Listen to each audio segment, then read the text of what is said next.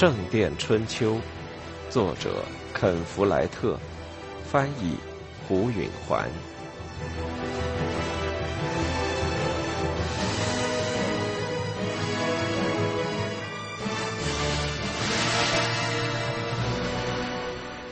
第三部分，一一四零至一一四二年。第八章，一。威廉挑的那个妓女并不怎么漂亮，但她蓬松的全发吸引了他。他在她面前扭动着屁股晃过去。他看出她比他原先想象的要大些，大概有二十五岁到三十岁。当他的嘴唇做出天真的笑意时，眼睛里却是冷漠无情和老谋深算的。瓦尔特随手挑了个小个子姑娘，有一个男孩似的胸脯，扁平的身材和一副脆弱的模样。威廉和瓦尔特挑完之后，另外四名骑士走了过来。威廉带他们来逛妓院，是因为他们需要轻松轻松。他们已经有好几个月没打仗，个个都感到不痛快，想吵架。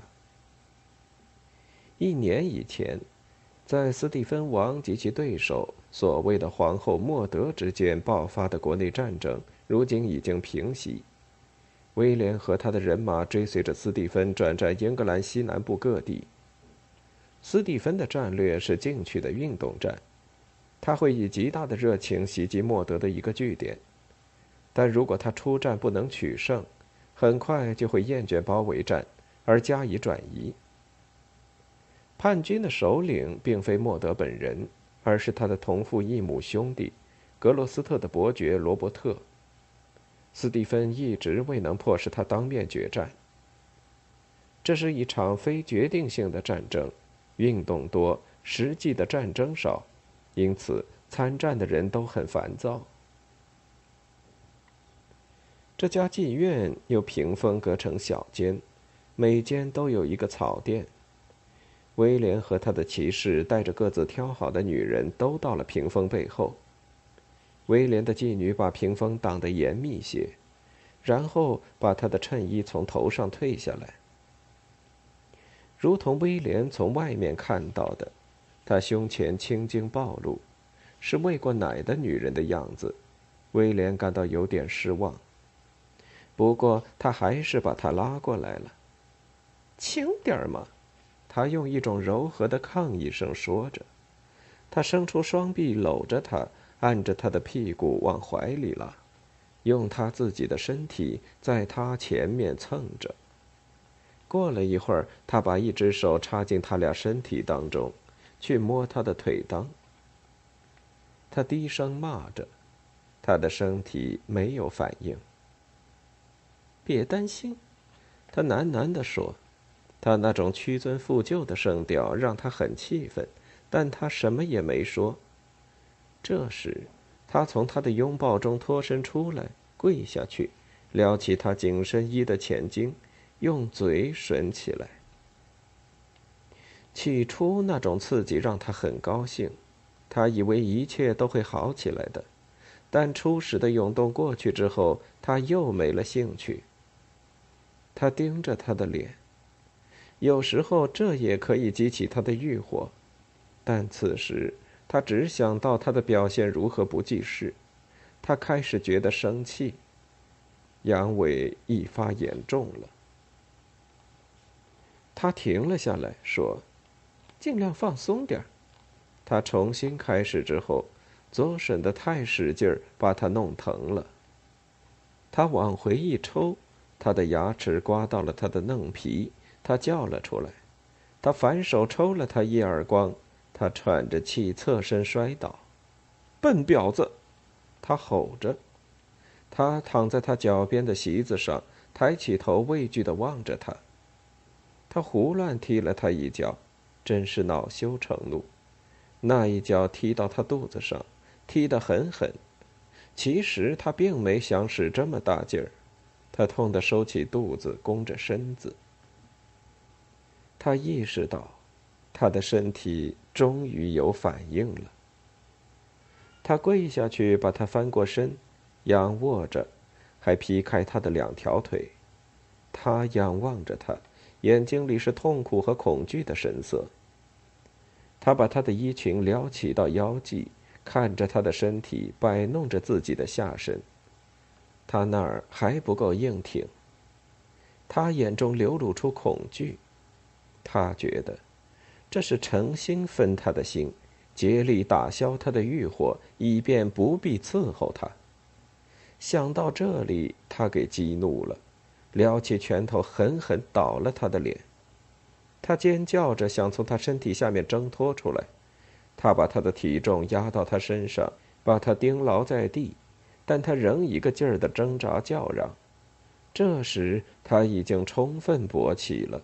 想强迫他岔开双腿，但他抗拒着。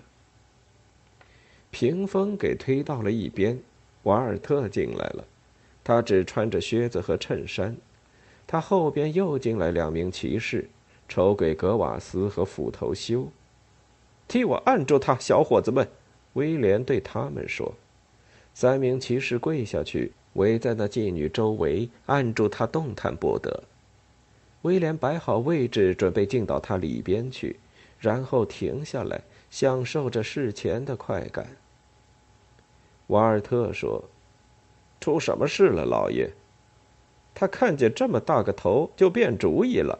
威廉狞笑着说：“他们全都哄堂大笑起来。”威廉插进了他，他喜欢旁边有人看着。瓦尔特说：“看。”我刚要进去，就让你给搅了。威廉看出来，瓦尔特还没有尽兴。插到这家伙的嘴里，他说：“他喜欢这样。”我来试试。瓦尔特换了个位置，抓住那女人的头发，拽起了她的头。这会儿他已经吓得任人摆布，情愿合作了。格瓦斯和修没必要再按着他，但他们还待在那儿看着。他们着迷的看着，大概还从来没看过一个女人同时被两个男人玩弄。威廉也没见过，其中有种令人好奇的激动。瓦尔特似乎也有同感，因为没过多久，他就喘起气，痉挛的抖动起来。威廉看着他，稍迟一点也到了高潮。过了一会儿。他俩站起身，威廉仍很激动。你们俩干嘛不干他一下？他对格瓦斯和修说：“他喜欢再看一次重复的表演。”然而那两人并不热衷。我还有小乖乖等着我呢。修说：“格瓦斯说，呃，我我也是。”那妓女站起身，抻了抻衣裙，脸上说不上是什么表情。威廉对他说：“还算不赖，是吧？”他站在他的跟前，瞪了他一会儿，然后一皱嘴唇，吐了出来。他感到他脸上糊上了一层又热又黏的液体。这女人把瓦尔特的精液存在嘴里了，那玩意儿蒙住了他的视线。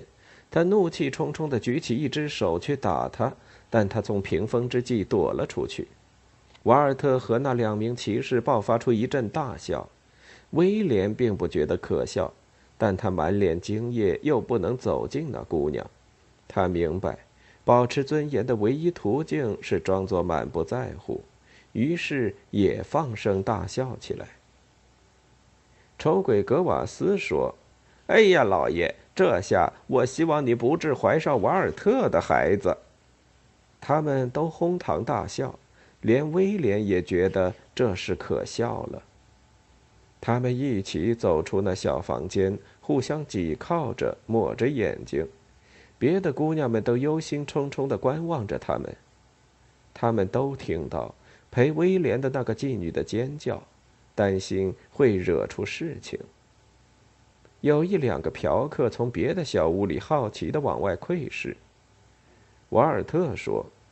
我还是头一次看见一个姑娘喷出那玩意儿，他们又捧腹大笑起来。威廉的一个护从正站在门边，样子很急切。他还只是个半大小子，大概以前还从来没进过妓院。